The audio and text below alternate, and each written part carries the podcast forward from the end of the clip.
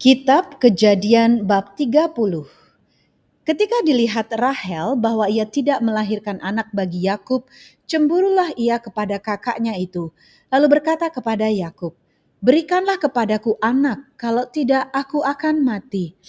Maka bangkitlah amarah Yakub terhadap Rahel, dan ia berkata, "Akukah pengganti Allah yang telah menghalangi engkau mengandung?" Kata Rahel, "Ini Bilha budakku perempuan, hampirilah dia supaya ia melahirkan anak di pangkuanku dan supaya oleh dia aku pun mempunyai keturunan." Maka diberikannyalah Bilha budaknya itu kepada Yakub menjadi istrinya, dan Yakub menghampiri budak itu.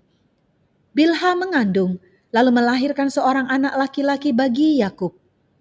Berkatalah Rahel, "Allah telah memberikan keadilan kepadaku, juga telah didengarkannya permohonanku dan diberikannya kepadaku seorang anak laki-laki." Itulah sebabnya ia menamai anak itu Dan. Mengandung pulalah Bilha budak perempuan Rahel, lalu melahirkan anak laki-laki yang kedua bagi Yakub. Berkatalah Rahel, "Aku telah sangat hebat bergulat dengan kakakku dan aku pun menang." Maka ia menamai anak itu Naftali. Ketika dilihat Lea bahwa ia tidak melahirkan lagi, diambilnyalah Zilpa, budaknya perempuan, dan diberikannya kepada Yakub menjadi istrinya. Dan Zilpa, budak perempuan Lea, melahirkan seorang anak laki-laki bagi Yakub.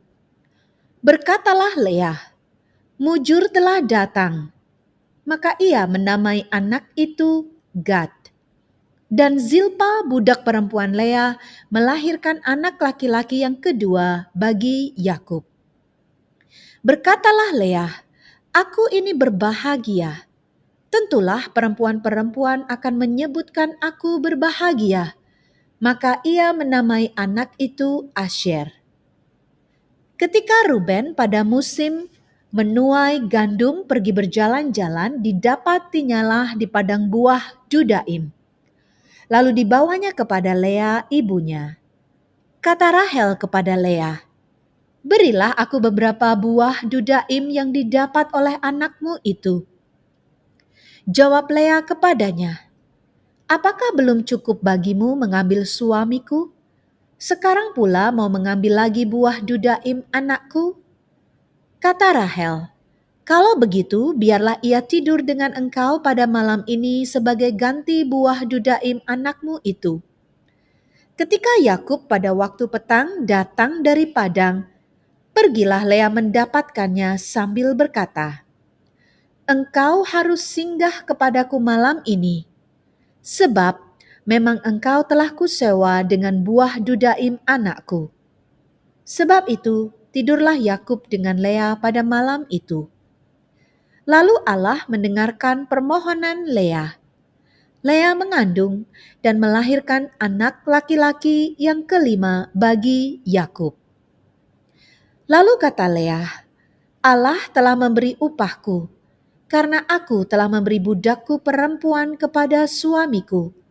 Maka ia menamai anak itu Isakar. Kemudian Lea mengandung pula dan melahirkan anak laki-laki yang keenam bagi Yakub. Berkatalah Lea, "Allah telah memberikan hadiah yang indah kepadaku. Sekali ini suamiku akan tinggal bersama-sama dengan aku, karena aku telah melahirkan enam orang anak laki-laki baginya." Maka ia menamai anak itu Zebulon. Sesudah itu, ia melahirkan seorang anak perempuan dan menamai anak itu Dina. Lalu ingatlah Allah akan Rahel. Allah mendengarkan permohonannya serta membuka kandungannya. Maka mengandunglah Rahel dan melahirkan seorang anak laki-laki.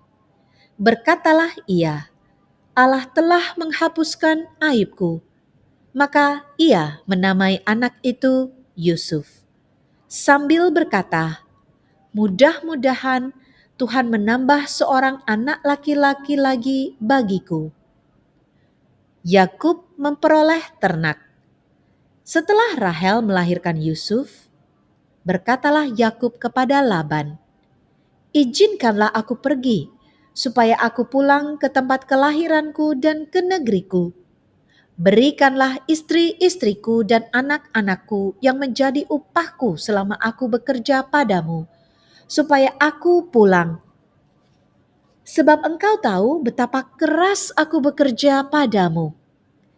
Tetapi Laban berkata kepadanya, "Sekiranya aku mendapat kasihmu, telah nyata kepadaku bahwa Tuhan memberkati aku karena engkau." Lagi katanya, "Tentukanlah upahmu yang harus kubayar, maka aku akan memberikannya." Sahut Yakub kepadanya, "Engkau sendiri tahu bagaimana aku bekerja padamu dan bagaimana keadaan ternakmu dalam penjagaanku. Sebab harta milikmu tidak begitu banyak sebelum aku datang. Tetapi sekarang telah berkembang dengan sangat dan Tuhan telah memberkati engkau sejak aku berada di sini. Jadi, bilakah dapat aku bekerja untuk rumah tanggaku sendiri?" Kata Laban, "Apakah yang harus kuberikan kepadamu?" Jawab Yakub, "Tidak usah kau berikan apa-apa kepadaku. Aku mau lagi menggembalakan kambing dombamu dan menjaganya asal engkau mengizinkan hal ini kepadaku. Hari ini aku akan lewat dari tengah-tengah segala kambing dombamu dan akan mengasingkan dari situ setiap binatang yang berbintik-bintik dan berbelang-belang, segala domba yang hitam dan segala kambing yang berbelang-belang dan berbintik-bintik. Itulah upahku. Dan kejujuranku akan terbukti di kemudian hari, apabila engkau datang memeriksa upahku. Segala yang tidak berbintik-bintik atau berbelang-belang di antara kambing-kambing dan yang tidak hitam di antara domba-domba, anggaplah itu tercuri olehku." Kemudian kata Laban, "Baik, jadilah seperti perkataanmu itu." Lalu diasingkannya lah pada hari itu kambing-kambing jantan yang bercoreng-coreng dan berbelang-belang dan segala kambing yang berbintik-bintik dan berbelang-belang, segala yang ada warna putih pada badannya, serta segala yang hitam di antara domba-domba. Dan diserahkannya lah semuanya itu kepada anak-anaknya untuk dijaga. Kemudian Laban menentukan jarak tiga hari perjalanan jauhnya antara dia dan Yakub. Maka tetaplah Yakub menggembalakan kambing domba yang tinggal itu. Lalu Yakub mengambil dahan hijau dari pohon hawar, pohon badam dan pohon berangan. Dikupasnyalah dahan-dahan itu sehingga berbelang-belang, sampai yang putihnya kelihatan. Ia meletakkan dahan-dahan yang dikupasnya itu dalam palungan, dalam tempat minum, kemana kambing domba itu datang minum, sehingga tepat di depan kambing domba itu. Adapun kambing domba itu suka berkelamin pada waktu datang minum. Jadi kambing domba itu berkelamin dekat dahan-dahan itu, maka anaknya bercoreng-coreng, berbintik-bintik, dan berbelang-belang. Kemudian Yakub memisahkan domba-domba itu, dihadapkannya kepala-kepala kambing domba itu kepada yang bercoreng-coreng dan kepada segala yang hitam di antara kambing domba Laban. Demikianlah ia beroleh kumpulan-kumpulan hewan baginya sendiri, dan tidak ditempatkannya pada kambing domba Laban.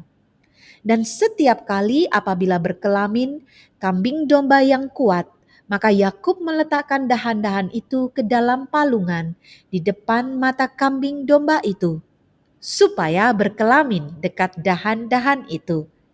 Tetapi apabila datang kambing domba yang lemah, ia tidak meletakkan dahan-dahan itu ke dalamnya. Jadi hewan yang lemah untuk Laban dan yang kuat untuk Yakub. Maka sangatlah bertambah-tambah harta Yakub, dan ia mempunyai banyak kambing domba, budak perempuan dan laki-laki, unta dan keledai. Demikianlah sabda Tuhan. Syukur kepada Allah.